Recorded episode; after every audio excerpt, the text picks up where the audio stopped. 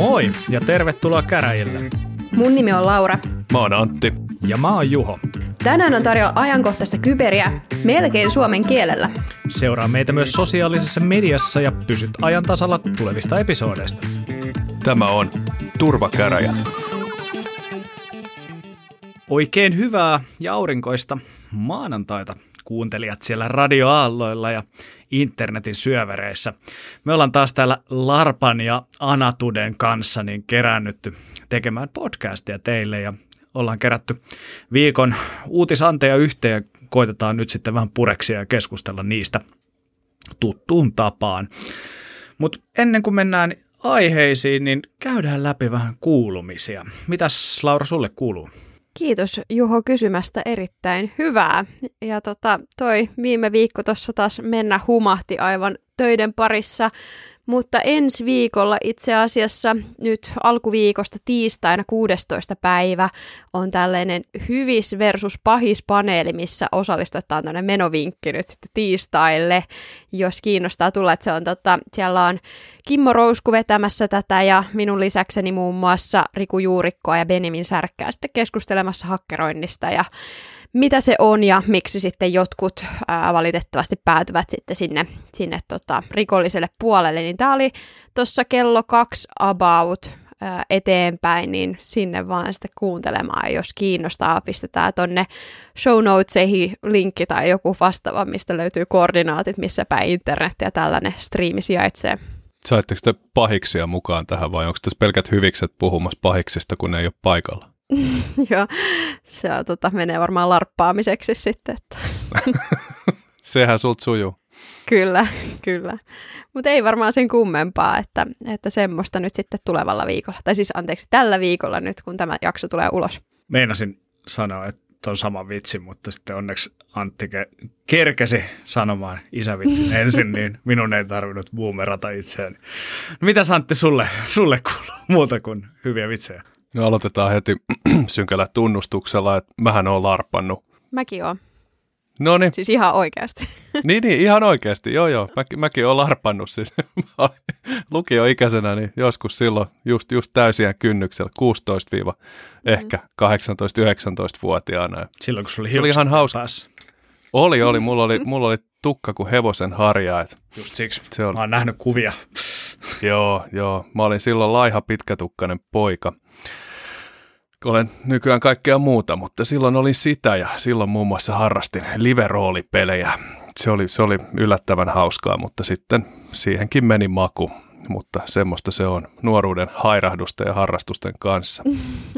Mutta ei mulle oikeastaan sen kummempaa. Mä tuossa muutama viikko sitten kerroin, että mä sain ton Oculus'en ostettua itselleni. Eli Oculus Quest 2. Ja se oli pitkään kiinnostanut noin vehkeet, noin VR-välineet. Ja tota, nyt kun oli tämmöinen kunnon standalone, missä oli oikeasti jo vähän jerkkuu, että se oli niinku uskottava vehje, niin se on ollut ihan hauska. Me ollaan siis pelattu vaimon kanssa Beat Saberia kilpaa, joka on siis asiaan vihkiytymättömille semmoinen peli, missä piestään kuutioita halki musiikin tahtiin ja siinä on semmoisia aika addiktoivia piirteitä, että se menee vaikeammalla tasolla oikeasti jo aika vaikeaksi, että siinä niin tulee, tulee ihan hiki, kun sitä pelaa. Ja sain pitkästä aikaa videopelistä semmoisen ihan next gen kokemuksen, kun kytkin sen piuhalla kiinni tietokoneeseen ja pelasi Half-Life Alyxia. Ja se oli aika älytön. Ja se peli itsessään on aika semmoista viemäreissä hiippailua ja hirviöiden ammuskelua, mutta se, että miten yksityiskohtainen hieno se ympäristö oli ja miten se, niin se läsnäolemisen fiilis oli saatu siihen aikaiseksi, niin se oli ihan, ihan käsittämätön. Sähän tuossa pari jaksoa sitten Antti sanoi, että Beat Saberista ei saa edes hikeä päälle ja mä ajattelin jo, että mä olen sitten varmaan erittäin rapakunnossa, mutta teilläkin on sitten noin tota, mennyt vaikeustasot ylemmäs. Joo. Se on kyllä liikuntaa ei siitä silloin saanutkaan, kun sitä pelasi niillä normaalia easy-tasoilla. Et sitten kun alkoi alko pelaa niitä Kamelian biisejä hardilla, niin sitten sit alkoi jo niinku sojaa puskemaan. Että se oli vaan siitä, että mä olin siinä huono ja sen takia mulle ei tullut hiki. Mutta nyt, nyt kun niitä, niitä on pelannut läpi, niin tota, kyllä siinä on saanut pyyhkiä otsaa. Ja piti tilaa Kiinasta asti semmoinen ihan, ihan semmoinen silikooninen, mikä se nyt on, se visiirin päällinen, koska me pelataan vaimon kanssa vuorotellen ja aina yhden biisin jälkeen, kun mä oon headsetin hänelle, niin hän sanoi, että hyi hitto, kun tää on ihan märkä. Koska se on se pehmuste siinä ympärillä, niin se on semmoinen sieni, että se imee hikeä. Ehkä silleen ne myy jokaiselle oman tollasen, koska et hyi hitto, mä en tätä päähäni laita, mutta sen saa onneksi irti ja pestyä. Mutta ei oikeastaan sen kummempaa. Ja sitten on, on tämmöisiä vanhan miehen harrastuksia, niin alkanut kyttää säätiloja tuommoisen NetAtmon avulla. Ja halusin mittaa vähän hiilidioksideja himasta ja nyt nörtteille niiden datojen kanssa. Sitä pääsee hakemaan Pythonilla suoraan serveriltä. Se on hyödytöntä, mutta hauskaa. No niin, mutta harrastuksia pitää olla ja aina kun niihin liittyy jollain tavalla terminaali, missä sitä Pythonia kirjoitetaan toivottavasti Vimillä, niin, niin tota, se on aina hyvä juttu. Ja tuossa oli managerin ratkaisu pip3 install netatmo. Ja sieltä tuli valmis moduuli, eihän näitä tarvitse itse kirjoittaa. No niin. No niin. joo. No tota, joo. Mullakaan ei ole kauhean kyberiviikko ollut, ollut mutta tuossa yksi päivä pelasin pitkästä aikaa vanhaa harrastusta, niin Counter-Strikea ja siinä oli muutama kyber kaverikin pelailemassa yhdessä. Meillä oli tällainen kybertiimi, niin tota, se oli ihan hauskaa pitkästä aikaa. Aikaa sitten käynnistellä CS ja käydä vähän Volvon mätäservuilla niin pelaamassa. Mutta tota, sen lisäksi otin, otin sitten tatuointeja vähän lisää ja, ja tota, totesin, että ei ole pari vuoteen tullut kautettua. Että 2017 viimeksi olin käynyt tatuoitavana ja, ja nyt sitten pitääkin ottaa tänä vuonna kiinni, niin varasin sitten samalla vähän lisää aikoja, että tota, otetaan kiinni menetetty aika. Ja sitten aloitin nyt viikonloppuna ton dippatyön tekemisen part kolme. Yritys numero kolme. Mäkin muistelen, että sä oot monta kertaa sanonut täällä, että se nyt tippaa aloitetta. Ja, ja tota, nyt... alkaa vähän optimismi loppu. Mutta mut nyt, nyt kun se on sanottu virallisesti tässä, niin, niin tota, nyt se varmaan tapahtuu ja, ja mä varmaan seuraan tässä vähän sitä taistelua seuraavissa jaksoissa. Äh, stay tuned niin sanotusti. Mä luulen, että tässä käy kuulee ihan samalla tavalla kuin muija Iiro juoksukilpailussa, että tota, kovasti uhotaan ensin ja sitten sen jälkeen kun alkaa määränpää lähestyä, niin alkaa hikikarpalot nousee otsalle ja kun on ollut toi nilkka vähän kipeä ja toi vatsa vähän turvonnut ja Iirokin naureskellut, että mä, mä oon vaan lihonnut himas, niin voi olla, että jää juoksematti nyt ja mä luulen, että me vedotaan tässäkin koronaan, vaikka todellinen syy on laiskuus ja saamattomuus. Joo, mutta mun diplomityö tulee ehdottomasti. Kyllä, joo. Voidaan sitä sitten lueskella episodissa 242. Ei, kyllä, kyllä, se, kyllä se jo tänä vuonna. Mutta joo, äh, sen lisäksi niin äh, torstaina, eli parin yön päästä, niin on Helsek ja siellä toivottu Siso Edition. Eli meiltä on toivottu tällaista tapahtumaa, missä olisi sitten sisoja puhumassa ja nyt, nyt me sellainen toteutetaan. Siellä on kolme sisoa Aktia Pankin siso Henri Heinonen, Fintraffic Oyn Anne Hännikäinen ja Elisan Teemu Mäkelä, joka itse asiassa taidettiin valita viime vuoden tietoturvapäälliköksi, me muistaakseni täällä mainittiin ja onniteltiin häntä myös, niin tota, kiva saada te- Teemu eli Mäksä sitten puhumaan meidän eventtiin. Tästä tuli mieleen, että tiedättekö, kuka yleensä huolehtii perheen tietoturvasta? No. Sisosisko. Du, du, du. Voi luoja. Pikku kybervitsi tähän väliin, no niin. Mutta joo, toi Meetup.comin linkki löytyy sitten tuolta meidän notesista ja sieltä pääsee sitten veloituksetta ja täysin ilmaiseksi liittymään linjoille. Ja ei tarvitse tuonne Meetup.comiinkaan rekisteröityä. Twitchistä löytyy sitten torstaina kello 18 15 alkaen, niin tota, sitten nuo esitykset kello 18-18.15 siellä puhun minä, joten jos haluaisi kipata minut, niin sitten voi suoraan varttia yli tulla linjoille. Mutta mennään tota epistolaan ja aloitetaan tällä kertaa vaikka Antista. Mitä Santti sun kybertutkaan osui kuluneen viikon aikana? No tässä kuulkaa enot tämmöinen asia, että tota, on tässä tullut ihan, ihan töittenkin kautta vastaan tämmöisiä tilanteita, missä on, on RDPn kautta tultu sisään, eli Remote Desktop Protocol, suomeksi etäinen työpöytä protokolla. Ja ne on nyt tässä viime aikoina tietenkin, kun ollaan kaikki siirrytty etätöihin, jotka vaan sitä pystyy tekemään, niin firmoilla on ollut kova kiire mahdollistaa pääsy sinne järjestelmiin, niin sitten RDP-portteja on avattu internettiin kovassa kiireessä ja unohdettu, että internet on paha paikka, mistä tulee ikävyyksiä ja ei ole välttämättä edes huomattu, että tämmöisiä on ollut auki. Niin näissä on tota, tämmöinen tietoturvayhtiö kuin ESET on tutkinut tätä asiaa ja 768 prosenttia on kasvanut RDP kohdistuvat hyökkäykset vuonna 2020 näiden mukaan. ESET oli tunnistanut 29 000 miljoonaa RDP-hyökkäysyritystä vuoden aikana. Eli jonkin verran sitä, sitä yritystä kolisee sinne RDP-porttiin, missä sitten jos hyökkäjät löytää sieltä heikon käyttäjätunnuksen ja salasanan, niin hups keikkaa ne onkin siellä organisaation verkossa jo suoraan.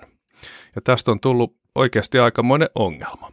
Joo, mä muistan tuossa alkuvaiheessa, kun tämä pandemia lähti, lähti tota, äh, täysin tangentille, niin sehän huomasin myös hyvin tuolla Shodanissa, että kuinka paljon, no esimerkiksi RDP-portteja sitten aukesi yhtäkkiä ulkoverkko, että se kasvoi kuitenkin ihan tuhansilla siinä, siinä tota sitten kuukausien aikana, mikä, mikä kyllä varmasti korreloi myös tämän kaltaisiin tuloksiinkin sitten. Onko teillä hunch, mistä tämä johtuu? Koska mulla on. Että mistä johtuu siis, että ne RDP on auki, kun jengi menee himaan? Varmaan kun ei pääse sisäverkosta suoraan ylläpitämään palvelinta, niin pitää Se ei tuskin ole, se ei tuskin ole siitä välttämättä. Mutta siis kun ne on läppäreitä myös usein. Se varmaan meille kerrot. No kerronpa minä, kiva kun kysyit. niin, niin, tota, äh, siis jos mietitään esimerkiksi läppäriä, missä on mobiili, äh, siis simipaikka, eli, eli suoraan sisäänrakennettu modeemi. Aika monessa Lenovoissa, Delleissä, YMS yleensä on. Ja kun sä laitat sinne liittymän sisään ja yhdistät nettiin, niin joillain operaattoreilla ei ole operaattorinattia näille mobiililiittymälle käytössä, eli se on suoraan sitten julkisella IPllä internettiin auki. Ja se konehan ei osaa eritellä sitä, että mikäs verkkosovitin tässä on kyseessä, vaan tässä on nyt verkkosovitin, jolla liitytään. Ja jos siellä on yrityksen poliisy se, että, että RDP on sisäverkossa auki, niin ja, ja oletus on se, että sillä liitytään sisäverkkoon sillä koneella, niin kappas keppanaa, meillä on RDP auki koko internetti ja ne läppärit on sitten uhkana näille hyökkäyksille. Tietysti myös palvelin päällä, niin päässä niitä on avattu tai toivottavasti ei ole avattu, mutta varmasti on avattu, mutta, mutta tämä on ainakin niin kuin selittää sen valtavan kasvun niissä avoimissa laitteissa. Joo, joo, sinänsä ihan uskottava teoria. Onko Suomessa tämmöisiä teleoperaattoreita, joilta saa 4G millä suoraan julkisen IP, koska ainakin itse kun tätä asiaa on joskus erinäistä syistä tutkinut, niin siellä on ollut yleensä kyllä tolpassa natti, ja sieltä on tullut sitten jonkunnäköinen sisäverkko IP, mikä sitten on estänyt sen, että ne portit on auki maailmalle. On. En, okay. en lähde erittelemään mitkä operaattorit tai mikä operaattori, mutta on. Joo, eikä ole tarpeenkaan. Mä mietin vaan sitä, että onko tämä, tämä relevantti riski, mutta hyvä huomio, eli, eli pitää ottaa huomioon sitten myös koneiden polisyssä semmoinen juttu, että RDP ei välttämättä starttisi olla erikseen vakiona auki. Mutta tota, mä uskon myös siihen, että aika paljon on, on erilaisia systeemejä, mihin on ennen päästy Intran kautta, jotain tämmöisiä tuotantojärjestelmiä ja sun muita tietokantapalvelimia ja tämmöisiä. Ja nyt kun niihin pitää päästä etänä, niin helpoin ratkaisu on ollut sitten vaan puhkasta palomuuria, pistää se RDP auki nettiin ja tämähän on semmoinen haaste, että se RDP itsessään ei, ei välttämättä ole kun osa sitä riskiä. Toinen osa on sitten se, että sulla on siellä vanhentuneita käyttöjärjestelmiä, joissa on erilaisia haavoittuvuuksia, joiden avulla se RDP pystytään se autentikaatio ohittamaan, ja sitten on vielä sen lisäksi heikkoja salasanoja ja käyttäjätunnuksia. Ja näiden yhdistelmästä koituu sitten se oikea riski. Joo, en muista edes kuinka montaa tällaista tapausta on niin kuin forensiikkauran aikana tullut tutkittua, missä se niin kuin ensimmäinen sisäänpääsy on ollut RDP Bruteforcella. Ja sanotaan näin, että jos tulee isompi vaikka ransomware-keikka, niin uskallan jo veikata, että se ensimmäinen pääsy on tapahtunut tällä tavalla. Joo, kyllä. Ja tota, jonkunnäköiset kohdennetut fishaukset sun muut, millä saadaan sitten niitä tunnareita, millä sitä päästään sisään, niin lisää tietenkin tätä riskiä. Ja on, on samaa mieltä, että se on ihan, ihan keskeinen väylä, millä, millä esimerkiksi ransomwarea päästään siihen sit levittämään. Ja se, mikä tässä on ollut mielenkiintoista havaintona, on se, että siitä niin kuin ihan ensimmäisestä kerrasta, kun sinne on jostain ulkomaalta admin-tunnuksilla päästy kirjautumaan sisään, niin menee usein kuukausia siihen, ennen kuin siellä mitään oikeasti sit pahaa tapahtuu. Ja tota, se syy siihen, mitä ilmeisemmin tuntuu olevan tämä niin kuin aiemminkin puhuttu, tämä kyberrikollisuuden erikoistuminen erilaisiin asioihin. Eli meillä tuli vastaan tässä tämmöinen toinen uutinen, missä tota, oli tutkittu sitä, että mihin hintaan tämmöisiä pääsyjä myydään. Eli on tämmöisiä Darknet-verkkokauppoja, missä näitä näitä tämmöisiä pääsyjä eri organisaatioihin kaupataan. Ja täällä puhutaan tämmöisistä initial access brokereista, eli ensipääsyn kauppiaista, jotka on ilmeisesti sitten niitä tahoja, jotka ihan aktiivisesti etsii ja skannaa ja murtaa näitä RDPitä ainoastaan sillä tavoitteella, että he pääsevät sinne sisään. Ja he kerää niitä ja he myy niitä pääsyjä sitten näille jengeille, jotka menee sinne sisään ja levittää sen ransomwaren ja tekee sen hyökkäyksen ja kiristyksen, koska se on aika paljon raskaampi operaatio, siinä on isommat riskit, siinä on aika paljon niin kuin manuaalista työtä, että sen saa sen ransomware-hyökkäyksen toteutettua, puhumattakaan siitä, että on epävarmaa, että sieltä saa koskaan mitään rahoja ulos. Mutta nämä initial access brokerit, niin nehän saa rahat sillä, että ne myy nämä pääsyt näihin paikkoihin. Ja mitä arvokkaampi pääsy, mitä enemmän erilaisia pääsyjä, niin sitä enemmän siitä voi pyytää rahaa.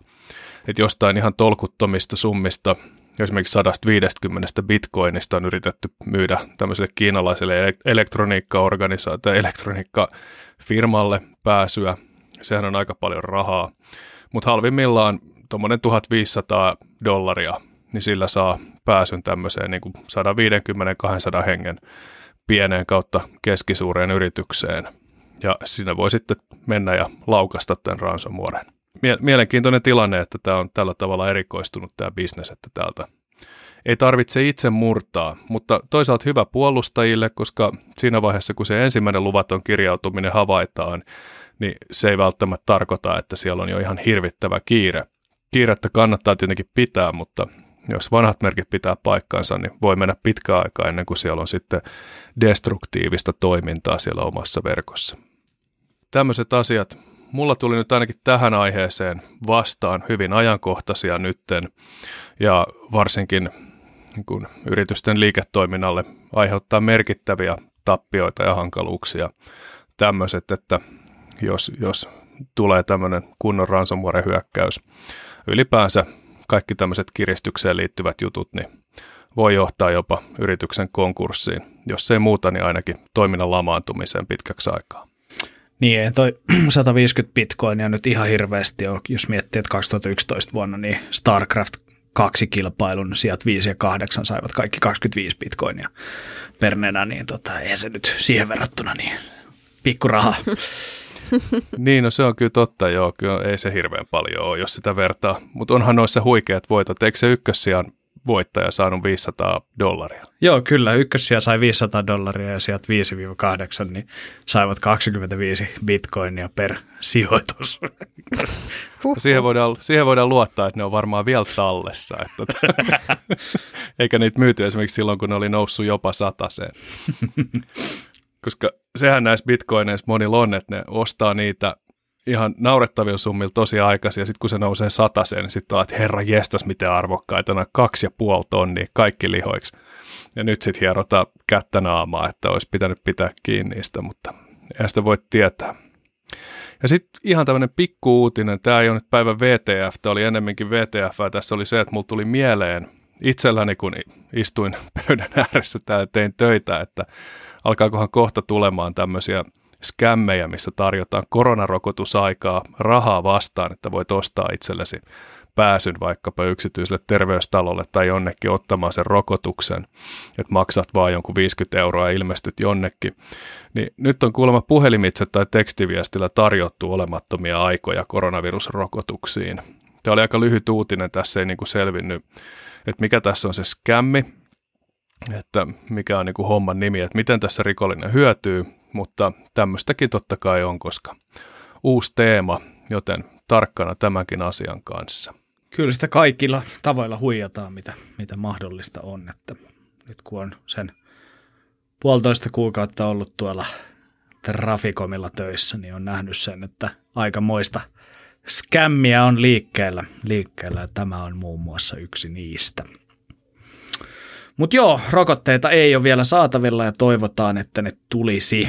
Ja älkää uskoko humpuukkia. Näin niin kuin saatavilla, saatavilla on, mutta ei, ei Juholle, Antille ja Lauralle ainakaan vielä. Että ei kuuluta semmoisiin riskiryhmiin. Niin, että... ja ei ole tällä niin kuin maksullisesti saata Niin, se on. Että sitä lähinnä tarkoittaa. Paitsi jos on hirveästi rahaa ja voi tilata suoraan sitten AstraZenecalta niitä rokotteita, mutta ei mennä mm. siihen. Kukaan meistä ei ole Bill Gates.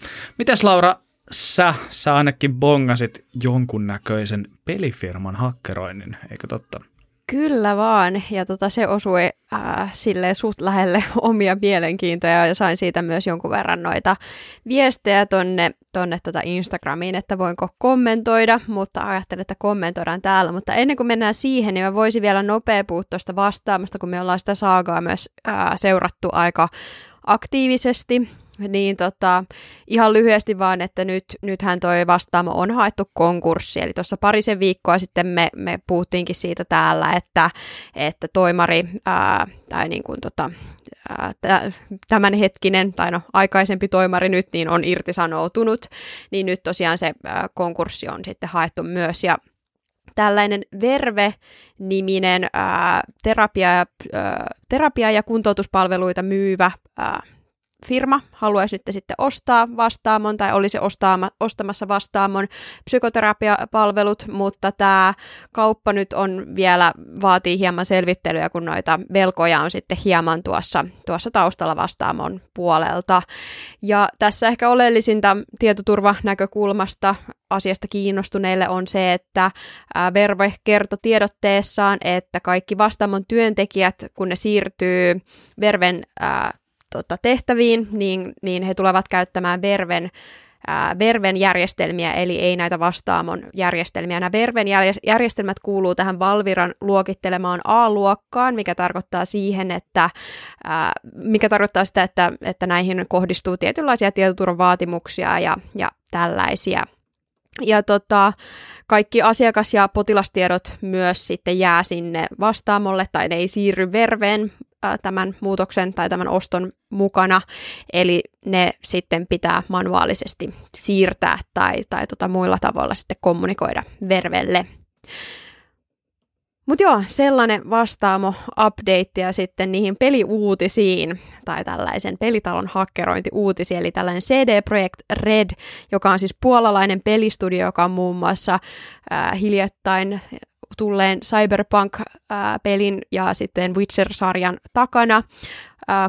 Heihin kohdistui tällainen kyberhyökkäys, ja tämä kyberhyökkäys oli siis kiristyshaittaohjelma, jonka yhteydessä muutamia koneita ja, ja palvelimia salattiin, mutta myös sitten tietoa anastettiin CDPRn, eli tämän CD Projekt Redin työntekijöiden koneelta ja sitten niiltä, niiltä palvelimilta. Ja tämän takana ilmeisesti oli tällainen Hello Kitty-niminen kiristyshaittaohjelma kollektiivi, joka ei ole hirveän tuttu ja ei ole mitenkään ainakaan tunnetusti hirveän aktiivinen. Ja Bleeping Computer sanoi, että, että yksi tällainen vastaavanlainen esimerkki on ollut aikaisemmin, kun eräs uhri postasi heidän foorumeilleen tuossa viime vuoden lokakuussa – asiasta, mutta muuten ei vaikuta mitenkään hirveän aktiiviselta tekijältä.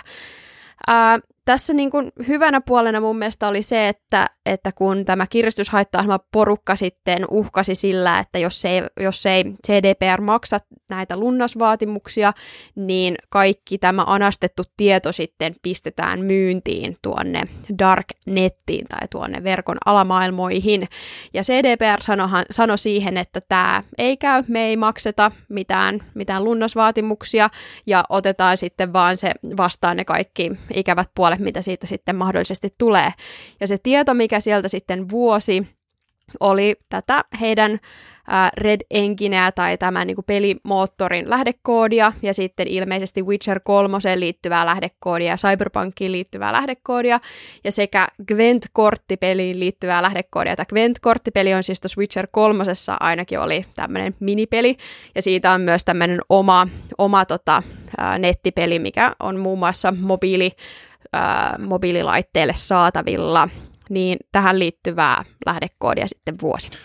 Joo, mä luin kanssa tuosta, että ne oli kaupitellut sitä lähdekoodia jonkunnäköisessä huutokaupassa jossain ja oli pistänyt sille aika tolkuttoman hintapyynnön ja oli sanonut, että semmoinen 1500 dollarin edestä bitcoinia pitää laittaa tavallaan pöytään jo siinä vaiheessa, jos haluaa tehdä, tehdä tarjouksen tästä ja ilmeisesti ei ollut mennyt huutokaupat ihan nappiin, koska olivat sitten loppujen lopuksi sulkeneet sen huutokaupan tuloksettomana ja ilmoittaneet, että olemme saaneet kaupat tehtyä summasta, joka tyydytti meitä jossain niin kuin tämän huutokaupan ulkopuolella, joka on hyvin mahdollisesti strategia vaan niin kuin pelastaa kasvot ja vaikuttaa siltä, että ollaan niin kuin kovia tekijöitä, vaikka oikeasti ei kukaan halunnut sitä sorsaa ostaa noin tolkuttomalla hinnalla. Joskus ihmettelen vaan, että millaisia millaisia summia nämä niin kuin pyörittää tai yrittää pyörittää tämmöisten asioiden kanssa. Että niin kuka maksaa puolitoista miljoonaa Witcher 3 sorsakoodista. Joo. Että se pelihän on ollut ulkona jo vuosia. Itse asiassa se aloitushinta oli yksi miljoona ää, dollaria ää, dollareissa, ja sitten siinä oli tämmöinen osta nyt hinta, buy it now hinta, mikä oli seitsemän miljoonaa dollaria. Eli joo, kyllä puhutaan aika poskettomista summista, kun ottaa huomioon, että nämä pelit on tosiaan jo ulkona, eli ehkä tilanne olisi eri, jos, jos tota, olisi kyseessä ollut joku uusi ää, IP tai tällainen niin, niin kuin peli, mitä, mitä tota CDPR oli te- olisi tekemässä, mutta nimenomaan oli just tämmöistä vähän niin kuin vanhaa lähdekoodia. Toki ehkä tuohon pelimoottoriin liittyvää lähdekoodia, se voi olla sitten mielenkiintoista, mutta siinäkin on se, että jos sen joku ostaa, niin, niin on se sitten mun mielestä aika, aika omituista, koska kyllähän noin niin kuin, no siinä on, siinä on puolensa, ja tuossa niin Gwentissä ehkä on se, että kun se on kuitenkin tuommoinen multiplayer, sitä voi pelaa, pelaa onlineina, niin siinä mä mietin, että siinä voisi olla potentiaalisesti semmoisia asioita, että joku pääsee niin kuin, saamaan etulyöntiasemaa tai niin kuin, pystyy tekemään jotain cheattejä, mutta en näe sitäkään ihan hirveän isona riskinä välttämättä. Joo, ei se varmasti ole mikään hirveän iso riski. Mä näin tietyllä tapaa spekulaatiota siinä, että he voisi tahallaan nämä koodit, koska Cyberpunkissa on niin paljon bukeja ja halusi open sourcea sen. Mutta... Joo, niin se oli, niin. tota, ja siitä Twitterissä Twitterissä moni tota, kirosi, tai siis ei kironnut, mutta ilakoi sitten CDPRn kustannuksella siitä, että kun Cyberpunk oli niin pukinen, että aivan oikein heille tätä vuosi, mutta tämähän ei mun mielestä ole mitenkään hirveän korrektia käytöstä ja en, en tota, soisi kenellekään, että näin kävisi, mutta CDPR tosiaan he saivat sitten palautettua backupeista kaikki nämä äh, salatut tai kryptatut työasemansa ja palvelimensa. Joo, missä nimessä en sitä tarkoittanut, että se olisi mitenkään hauskaa tai osuvaa, vaan sitä, että hauskasti joku trollasi, että he halusivat vuotaa sen sen takia, että se korjattaisiin. Mm. Joo. Mäkin sen altistuin vähän Twitterille, kun sen tweetin kävin katsomassa, missä ne kertoi siitä, ja siellä oli heti ensimmäinen kommentti, että niitä vaan teeskentelette, koska Cyberpunk oli niin huono, niin te yritätte esiintyä uhreina, ja alkoi taas silmistä vuotaa verta, ja tuli taas semmoinen fiilis, että miksi katsoin Twitteriä, mistä nämä kaikki ihmiset tulee näin typerinen mielipiteenensä. Täytyy sen verran sanoa, mä itse asiassa itse twiittailinkin jo asiasta, mutta tämä niin kuin heidän alkuperäinen viesti, missä he kertoo hyvin avoimesti siitä, mitä heille on tapahtunut ja siitä, että he eivät aio edes neuvotella tämän hyökkäjän kanssa, niin oli mun mielestä tosi positiivista luettavaa ja toivoisin ja kannustaisin kaikkia yrityksiä toimimaan samalla tavalla kuin CDPR, eli viestimään avoimesti, jos tällainen kolahdus sattuu. Samaa mieltä mä oon kanssa samaa mieltä, mutta mä vähän mietin kuitenkin tätä kontekstia, että tässä niin kuin todettiinkin jo, että loppujen lopulta vuodettu koodi ei välttämättä ollut mitään semmoista aivan niin kuin maailmaa järisyttävää laadultaan, mutta sitten heillä oli myös ehkä se onni onnettomuudessa, että ei ollut mitään esimerkiksi potilastietoja tai muuta arkaluontoista tietoa, jonka ehkä kun sillä uhkaalla, että me levitetään tätä eteenpäin, niin sitten siinä on kaikkea niin kuin laki, lakiteknisiä myös asioita, minkä takia sitten saattaa olla yritykset vähän tota, ikävemmissä asemissa, mutta mä oon silti samaa mieltä Juho sun kanssa, että ehdottomasti olin, mä olin itsekin tosi, tosi iloinen siitä, kun mä luin CDPRn twiittejä tähän asiaan liittyen ja siitä, että miten he sanoivat myös hyvin, hyvin tota, siinä alussa jo, että me ei, me ei suostuta näihin vaatimuksiin ja me ei tulla tätä maksamaan. Ja mun mielestä tämä on nimenomaan se suunta, mihin me haluttaisiin mennä, että me ei tueta tätä rikollista toimintaa maksamalla näitä lunnaita ja sitten pakottaa näitä, näitä tota, yrittää myymään hullulla hinnalla näitä, näitä jossain, jossain tuolla Darknetissä tai Tor-verkossa. Tämä tavallaan... Tour-verkossa. Niin, se ei ole Tor-verkko. Triggeröidyin tämä asia täysin. Se ei ole Tor-verkko, se ei ole mikä suomenruotsalainen mies, joka pitää verkkoa yllä jossain Åland, Ålandsbankenin serverihuoneessa. Että se on Tor, mutta kuitenkin. Niin tota, Tuu. Uh, joo, anteeksi. Nyt tuli vaan mieleen, että tämä kertoo tavallaan sitten ehkä tämä business, businessmallin muutos myös siitä, että nämä alkaa olla, no en tiedä, alkaako nämä olla epätoivoisempia vai alkaako olla enemmän se tilanne, että kun ostelet noita tuhansien dollareiden pääsyjä firmoihin ja sitten lauat sinne ransomwarea ja kukaan ei maksa, niin sitten on väännetty sitä kiristysmutteria just tiukemmalle uhkailemaan sillä levittämisellä, mutta jos siihenkin sanotaan, että pidä tunkkis ihan sama, niin jos on siinä asemassa, että voi sen datan antaa sinne nettiin levittää ilman, että se lopettaa koko liiketoimintaa tai aiheuttaa kohtuutonta haittaa sivullisille, niin ihan samaa mieltä ainoa oikea tapa suhtautua tähän. Mutta tilanne on tietenkin kinkkisempi sitten, kun ollaan, ollaan esimerkiksi just asiakastietojen kanssa pulassa, että nyt siellä on jonkun muun arkaluontoista dataa kuin meidän myyntilukuja ja sisäisiä presentaatioita ja valokuvia virkistyspäivästä. Jep. Just näin. Ja sitten voitaisiin mennä eteenpäin, niin kuin Timo Jutila sanoisi. Ja tota, mä yritin tähän mun ensimmäiseen uutiseen hakea vähän tällaista sanaleikkiä. Mä en tiedä, onnistuinko mä siinä vai, vai tota, epäonnistuinko traagisesti, mutta floridalainen boileri meinasi myrkyttyä tuossa viikko sitten, ja olisiko tässä kyseessä tällainen lipeä, bo, lipeä boileri. Ja tosiaan viikko sitten perjantaina niin Tampapein lähistöllä olevaan veden jalostamoon tunkeuduttiin tietoliikenneyhteyksiä pitkin ja yritettiin lisätä lipeän määrää siellä vedessä satakertaiseksi. Ja tämä keissi on mun mielestä kahdesta syystä erittäin mielenkiintoinen. Ensimmäinen on tämä internet-asbestos-aspekti, mistä me ollaan puhuttu näissä edellisissä jaksoissa. Eli nämä ICS-SCADA-järjestelmät on yksi tällainen internetin kakkakikkare mm, nykyään, koska tota, aikaisemmin näitä laitteita ei ole tarkoitettu liitettäväksi internettiin tai ylipäätään etähallittavaksi, ja nyt sitten joku on keksinyt, että kaiken pitää olla internetissä, internet everything, ja nämä on kytketty internettiin näitä hallittavaksi. Ja tässä tapauksessa, niin, tässä kyseisessä tapauksessa, niin tällainen järjestelmän rajaamaton pääsy, niin teoriassa olisi voinut mahdollistaa hengenvaarallisten asioiden suorittamisen äh, sitten mistä tahansa päin maailmaa. Äh, no miksi teoriassa? Mä kerron sen kohta mutta ehkä niinku pointtina, että onko näiden ihan oikeasti pakko olla internettiin, anteeksi kielenkäyttöni, persen levällään.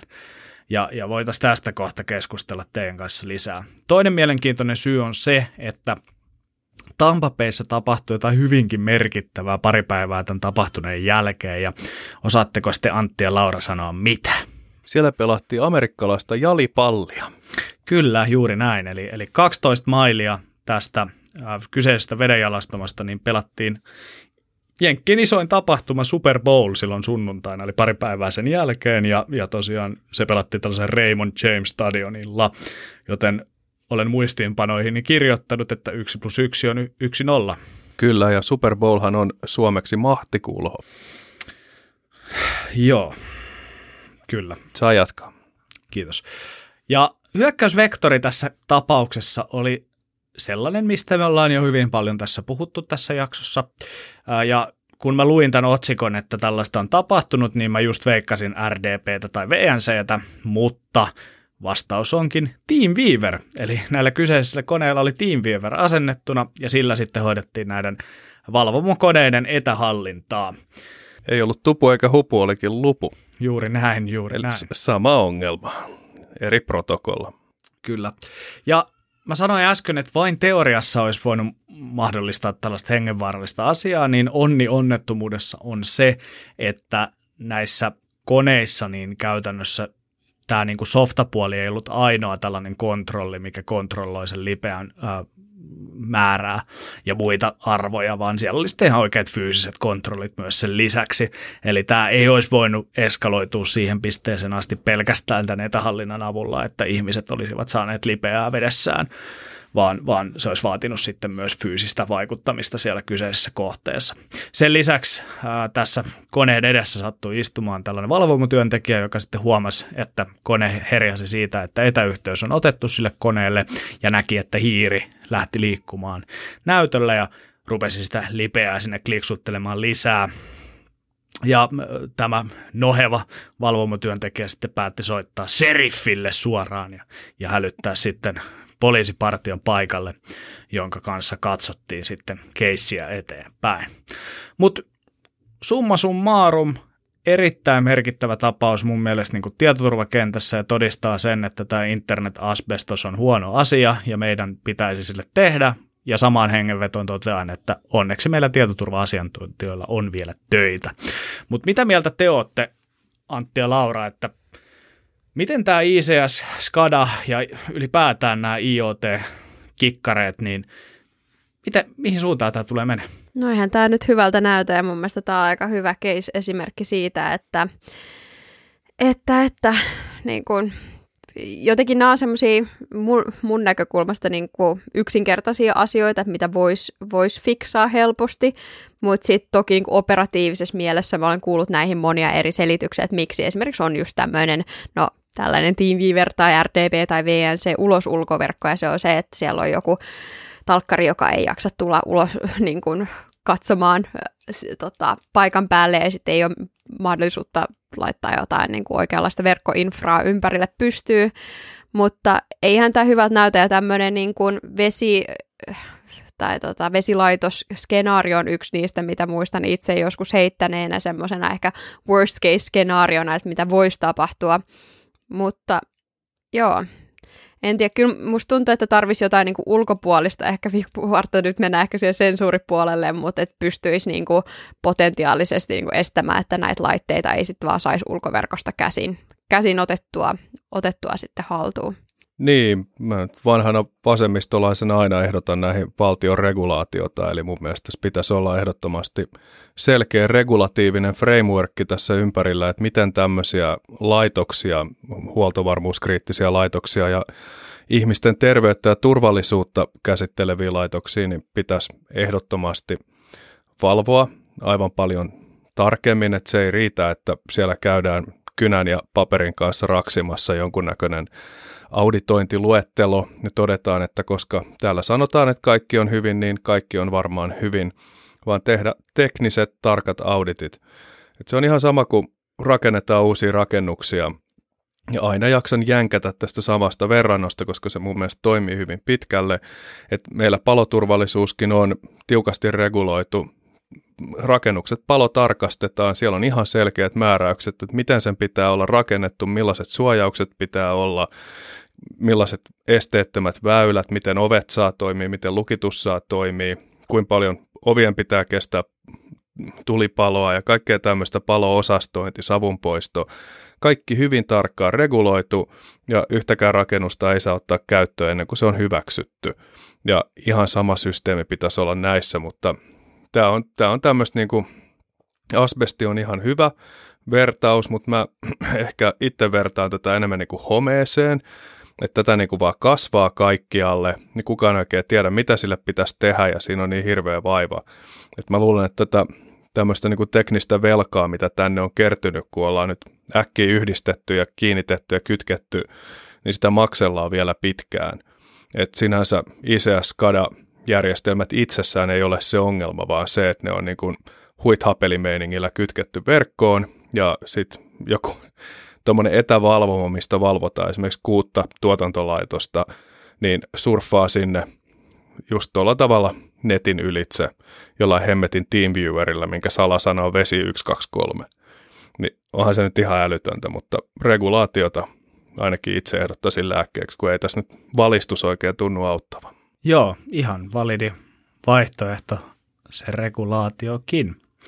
Ja musta on niinku hauskaa, että mä tiedän mon, useammankin niinku kyberharjoituksen, missä tämä vesiskenaario on niinku oikeasti sellainen niinku yksi, yksi, mitä pitää suojata, yksi kohde ja yksi tärkeä kohde. Et, et esimerkiksi Locked Shields-harjoituksessa, mikä on tällainen iso NATO CCDCOen järjestämä harjoitus, niin mun käsittääkseni siellä on joka vuosi ollut tällainen veden jalostamo, mitä on pitänyt suojata ICS-kadajärjestelmien osalta. Ja, ja sitten sen lisäksi niin meidän kotimaassa tämä MPK ry, missä mä toimin kouluttajana, niin siellä on tällainen erikoiskurssi, kybererikoiskurssi, missä yksi tiimi suojaa pelkästään niin vesijalostamoa. Ja, ja mun mielestä on nyt hienoa, tietysti tietyllä tapaa hienoa, että nyt on niin konkreettinen esimerkki, että miksi se on tärkeää ja miksi sitä pitää harjoitella.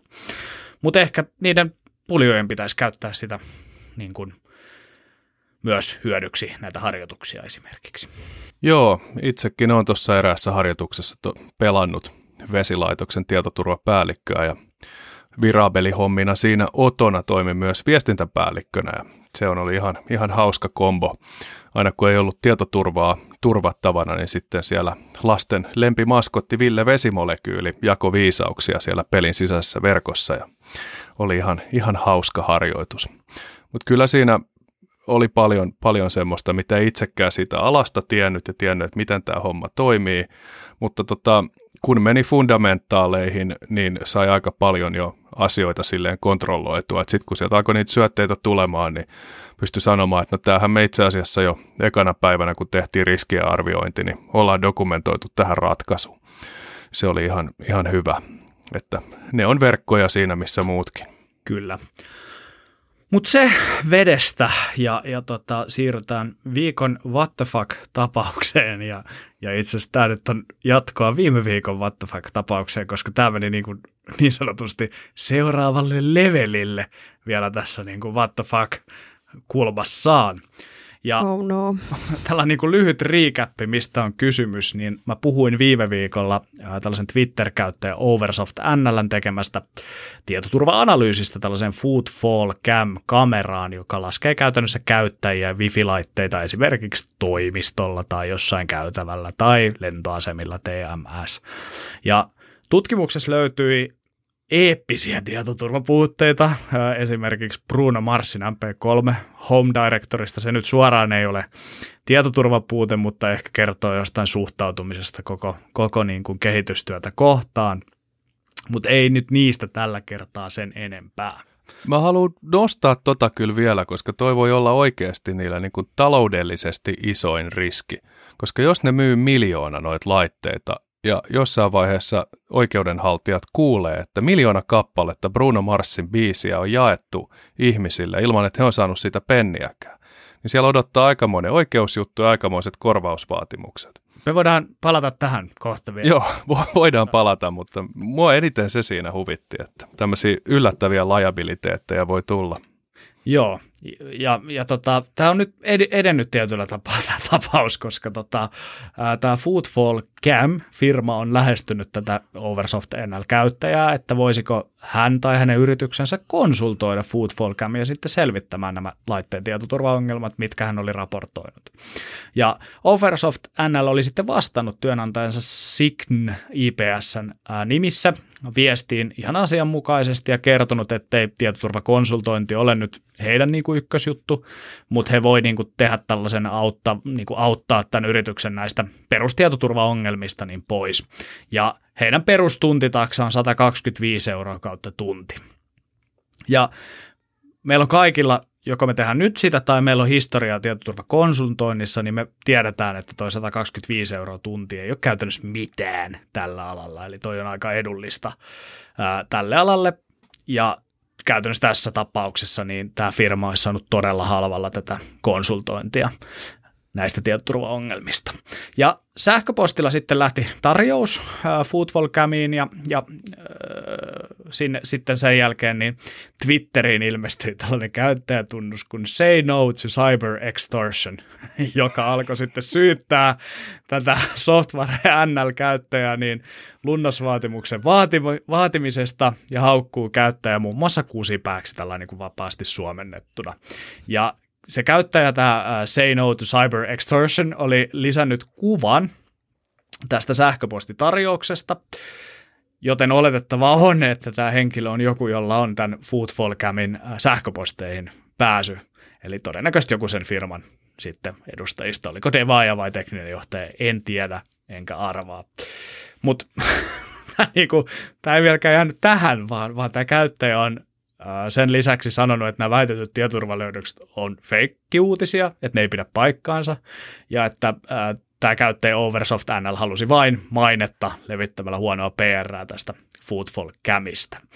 Ja tämä sama Say No to Cyber Extortion käyttäjä twiittaili tällaisia ala-arvoisia twiittejä tälle, äh, tälle Oversoft NLlle, kuten äh, pyydä maitoa mutsiltasi ja tietenkään et paljastunut salasana Twitterissä pikku paskeainen, koska se on laitonta ja muuta vastaavaa, mikä ei niin kuin millään tavalla ole tällaisen niin firman, firman PR-viestinnän kannalta niin kuin hyvää. Ja tota, The Register on sitten tarttunut tähän koko keissiin, varmaan tämän eskaloitumisen takia osittain, ja, ja tehnyt jutun sitten, ja he on sitten haastatellut tätä Foodfall Camia, firman PR-edustajaa, ja firman edustaja ensinnäkin kiisti osan niistä löydöksistä ja syytti edelleen tätä Sing, IPS niin kiristyksestä, mikä viittaa siihen, että tämä tili myös tukee sitä firman linjaa, eli että tota, tämä Sing IPS olisi jotenkin kiristänyt heitä. Ja tota, lisäksi tämä yritys, eli tämä Foodfall Cami, on tehnyt rikosilmoituksen tästä Sing IPSstä ja tästä, sitten tästä Twitter-käyttäjästä Oversoft NL, joka on julkaissut nämä al- alkuperäiset tiedot. Ja he myös lisäsi, että he on valmiita luopumaan poliisiutusta, jos Oversoft NL poistaa ne twiitit siitä Foodfall kämistä. Eli olisiko nyt niin, että, että tässä onkin tietyllä tapaa sitten totuus pohjalla. Ja täytyy se vielä sanoa, että Foodfall, äh, anteeksi, tämä Oversoft NL sitten julkaisi sen koko sähköpostin, minkä he on lähettänyt sinne, sinne Foodfall Camille läpinäkyvyyden vuoksi, ettei, ettei kyseessä todellakaan ollut mikään kiristys, vaan ihan avoin tarjous, missä he muun muassa kertoo, että tämä tietoturvakonsultointi ei ole heidän pääjuttu, mutta he tekevät totta kai sitä tälle firmalle nyt niin kuin goodwillinä, jos, jos he haluavat. Ja saivat sitten vastaukseksi tällaisia törkyisiä syytöksiä ja haukkumisia Twitterissä. Sen jälkeen tämä Say No to Cyber Extortion-tili niin on poistanut twiittinsä, eli niitä twiittejä ei sieltä löydy, mutta kuvakaappauksia siellä edelleen jaetaan, ja, ja tuossa The Register-jutussa on myös tietoa niistä.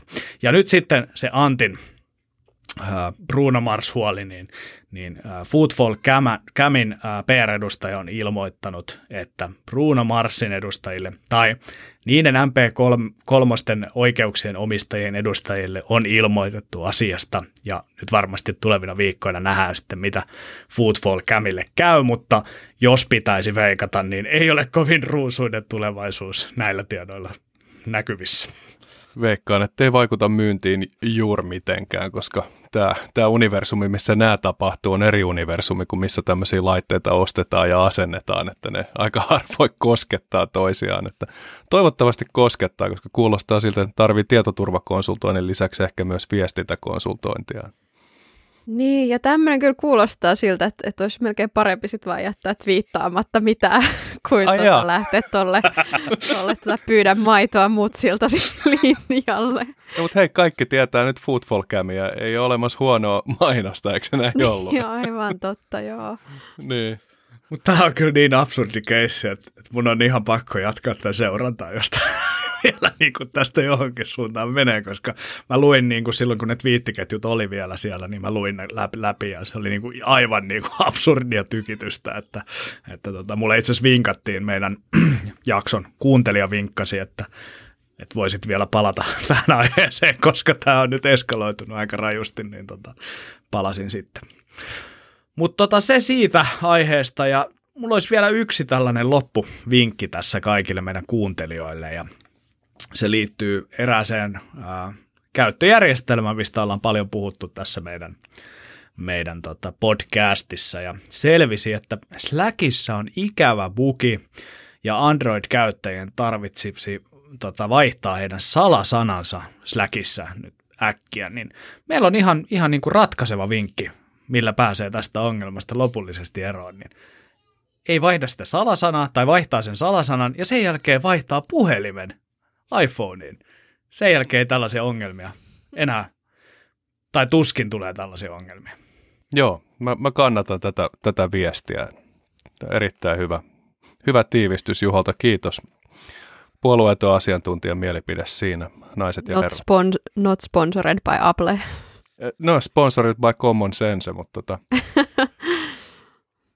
Mut joo, ehkä tässä nyt joku taas sitten toteaa, että tosi elitististä tuolla tavalla sanoa, että kyllähän 50 saa ihan hyvän puhelimen, että ei tarvi kaikilla olla Applen laitetta, mutta tästä puheen ollen, niin Applen laitteissa on semmoinen ekologinen kulma, että niistä itse asiassa saa pikkasen rahaa, kun ne myy poiskin, ja niitä saa käytettynä kohtuullisella hinnalla. Että tuossa itsekin kattelin, kun joku etsi lapselleen puhelinta, niin yllättävän paljon, nyt on muutama firmakin, jotka oikein myy käytettyjä Apple-vehkeitä ja ilmeisesti ihan asiallisia. Ja sitten vähän tuolla ei niin salaisessa kyberchatissa maristiin siitä, että kun ei voi enää vaihtaa akkuja iPhoneihin, niin sanon, että ei pidä paikkaansa. Se on hemmetin hankalaa, mutta kyllä se onnistuu. Mä oon omaskidin puhelimesta vaihtanut näytön monta kertaa, kun se ei oikein tahtonut pysyä kädessä ja vaihoin yhdestä akunkin siinä samalla.